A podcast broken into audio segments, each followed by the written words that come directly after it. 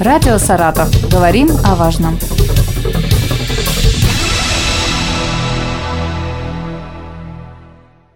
У микрофона Юлия Маслова. Здравствуйте. Сегодня со мной в студии Дмитрий Александрович Марков, начальник отдела налогообложения доходов физических лиц и администрирования страховых взносов УФНС России по Саратовской области. Здравствуйте. Здравствуйте. Сегодня поговорим о декларировании доходов и уплате налога на доходы физических лиц за 2022 год. Дмитрий Александрович, Начнем с того, кто должен сдать декларацию 3 НДФЛ за прошлый год и в какой срок. Хотелось бы отметить, что срок представления декларации уже истек. Это было 2 марта 2023 года. И декларации в этот срок необходимо было представить тем гражданам, которые продали имущество в истекшем году, которое у них находилось в собственности непродолжительное время. А также те, кто получил доход от аренды, не являясь предпринимателем, либо от выигрыша лотерею или от источников, находящихся за пределами Российской Федерации. Также декларировали доходы граждане, продавшие ценные бумаги, либо оказывавшие платные услуги населению, то есть другим физическим лицам, не являющимся предпринимателями. Кроме того, декларации сдавали сами предприниматели, находящиеся на общем режиме, адвокаты, нотариусы и частные практики. Какой срок уплаты? Срок уплаты налога по декларации, которая была сдана, не позднее 17 июля этого года. Еще есть время. Да, осталось совсем немного времени, чтобы вовремя оплатить налог и избежать начисления пеней. Сейчас еще можно сдать 3 э, НДФЛ или уже поздно? Э, срок представления декларации действительно истек, но если обязанность по представлению декларации была, лучше и сейчас сдать. Объясню почему. У нас несколько лет подряд имеется законное основание начислять налог без декларации тем, кто обязан был подать декларацию, но этого не сделал. Делается э, начисление на основании сведений, представленных от регистрирующих органов. Если человек продал квартиру, это в реестре зафиксировано, но человек не подал декларацию, то из э, органа, где Да, у нас поступают сведения о доходах, которые получил гражданин за 2022 год, и мы обязаны не позднее, тоже начиная июля, начать э, процедуру камеральных проверок без деклараций и начислять сумму налога, исходя из тех сведений, которые есть в налоговом органе. Зачастую это происходит без э, учета расходов, которые фактически были понесены. То есть, если даже приобретя квартиру за определенную сумму средств, документов налогового органа подтверждающих не будет, мы обязаны начислять, исходя из суммы дохода, применив стандартный норматив. В случае жилого имущества это миллион рублей. Все, что свыше, это будет облага с 13%. Этот налог можно уменьшить, если представив декларацию, приложить к ним еще и документы и заявив сумму вычета по этим документам. Таким образом, можно будет уменьшить налог на сумму расходов, которые были понесены. Выйти как раз на ту самую истинную сумму налога, которую вы сами можете рассчитать. Как э, получается рассчитать просто разницу? Э, возникает э, налог самой, грубо говоря, наценки с доходов минус расходы, те, которые были документально подтверждены. Если есть занижение суммы в договоре купли-продажи по сравнению с кадастровой стоимостью, то будет браться как 70% кадастровой стоимости в качестве дохода. Такой механизм тоже несколько лет действует. Это связано с тем, что имели случаи занижения доходов э, намеренно плательщиками определенной категории, которые ставили самую-самую маленькую сумму налога, самую сум, маленькую сумму дохода, не соответствующую рыночным условиям вовсе. В этом случае бралось э, вместо этого минимального дохода 70% кадастровой стоимости. Э, если человек не подал декларацию, и вы взяли сами информацию, у него не будет никаких к нему ну, претензий, опять же, штрафов за то, что он не подал это. Дело в том, что помимо самого налога, который зачастую будет в большем размере, чем налогоплательщик ожидал, потому что документов он не представил uh-huh. и декларацию не сдал, заявив э, вычеты по этим документам, сам налог будет больше.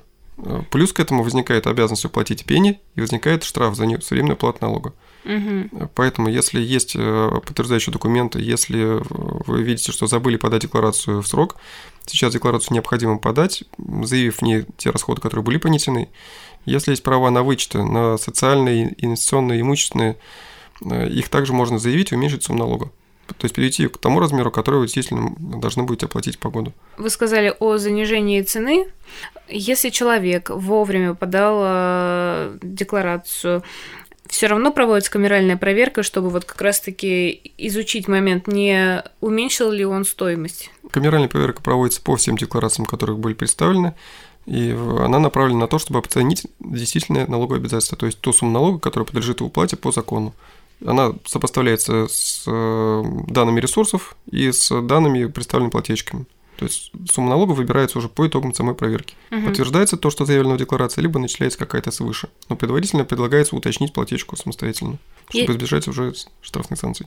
Есть ли какой-то алгоритм, чтобы уменьшить себе сумму налога? По НДФЛ? Алгоритм, он единый на самом деле. Он связан с представлением декларации и заявлением вычетов самостоятельно. Э, в таком случае реализуются те самые права, о которых мы говорили, что плательщик имеет право реализовать квартиру и уменьшить ее стоимость для отчисления налога на расходы, которые были понесены. То, что мы не можем делать самостоятельно на основании сведений регистрирующих органов. Э, также к этим расходам и к уменьшению налога можно применить э, инвестиционные вычеты, которые связаны с внесением денежных средств на счета, инвестиционные счета налогоплательщиков либо также по услугам лечения, обучения, либо страхования жизни, либо физкультурно-оздоровительным услугам. Все эти вычеты могут уменьшить сумму налога, который вот подлежит уплате 17 июля. Как правильно запомнить декларацию 3 НДФЛ? Самый простой способ, как э, декларацию подать, это личный кабинет. М- Почему простой? Мой там... налог, да? Вот, э... На сайте ФНС достаточно. А, да, угу. вот если нет доступа к личному кабинету, рекомендую обратиться в любой налогоорган, где удобно территориально подойти в оперзал и получить с паспортом логин и пароль для доступа в личный кабинет.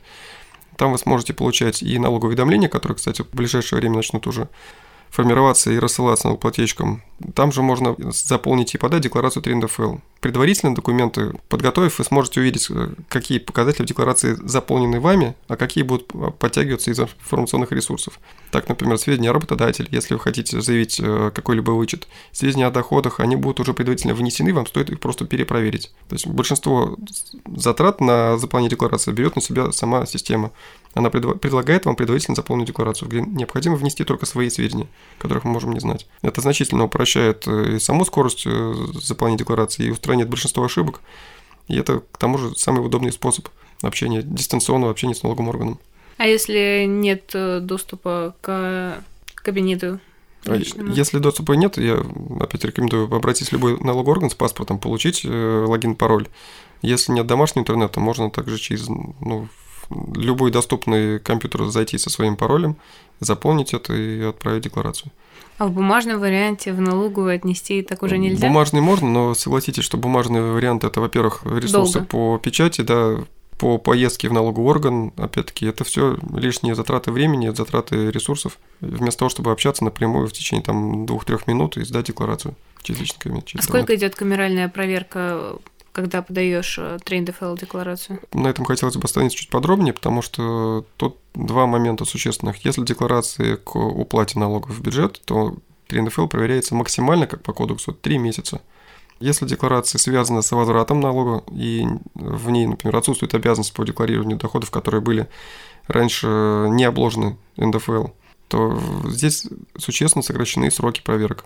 То есть, если брать э, прошлый год и текущий год, Вместо трех месяцев декларации, в которых заявлен налог к возврату, сокращаются до полумесяца, а то даже и быстрее. Большинство деклараций проверяется гораздо быстрее. Это связано с тем, что э, деньги, которые налогоплательщик может получить в виде возврата НДФЛ, мы стараемся э, в кратчайшие сроки ему законно заявленный вычет предоставить и вернуть этот налог для распоряжения. Я подавала в марте на налоговый вычет, у меня за два дня проверили. Все. Ну, и деньги поступили на третий день. Ну, там просто так совпало, что выходные дни. Это то, к чему мы стремимся. Как можно быстрее давать то, что положено законом. Вы сказали про то, что скоро будут э, уведомления приходить налогоплательщикам. Что делать, если человек получил уведомление, но он не обязан декларировать? И может ли быть такое вообще? Если налогоплательщик получил напоминание о том, что ему стоит подать декларацию 3 НДФЛ, и он этого не сделал в срок до 2 мая, он может проанализировать, насколько он считает э, себя обязанным представить декларацию. Если есть подтверждающие документы о том, что обязанности это и нет, как, например, вложение в новостройку и продажа квартиры сразу же после того, как она была зарегистрирована в рекпалате. В этом случае со стороны налогового органа э, может виднеться информация о том, что владел менее года, иногда даже менее месяца, со стороны плательщика есть документ о том, что сумма расходов понесена еще давным-давно, то есть более 10 лет назад, например, если дом был долгое время в стадии строительства. Есть основания для начала отсчета срока владения с момента полного оплаты стоимости по договору долевого участия. В этом случае обязанности действительно не возникает. Но об этом желательно сообщить налоговый орган, чтобы мы из э, числа тех плательщиков, которые обязаны декларацию подать, его отметили как того, который есть по закону основания для исключения из обязанных. Поэтому все плательщики, которые не, декларацию не подали, но получили уведомление, я прошу направить информацию на налогоорган о причинах, почему они декларацию не подали. Это займет не так много времени, но это позволит в дальнейшем определить либо ошибку стороны плательщика, если есть э, основания для того, чтобы подать, но их неправильно трактовали, либо сообщить налогоорган о том, что декларация не подана правомерно. Еще такой момент. Э, это тоже можно сделать дистанционно через личный кабинет или все же э, Это можно сделать даже через личный кабинет, либо даже просто обычным обращением сайта ФНС с приложением документов любым удобным для вас способом. Спасибо вам большое. Спасибо. Напомню, сегодня со мной в студии был Дмитрий Александрович Марков, начальник отдела налогообложения доходов физических лиц и администрирования страховых взносов УФНС России по Саратовской области. Мы поговорили о декларировании доходов и уплате налога на доходы физических лиц за прошлый год. Радио «Саратов». Говорим о важном.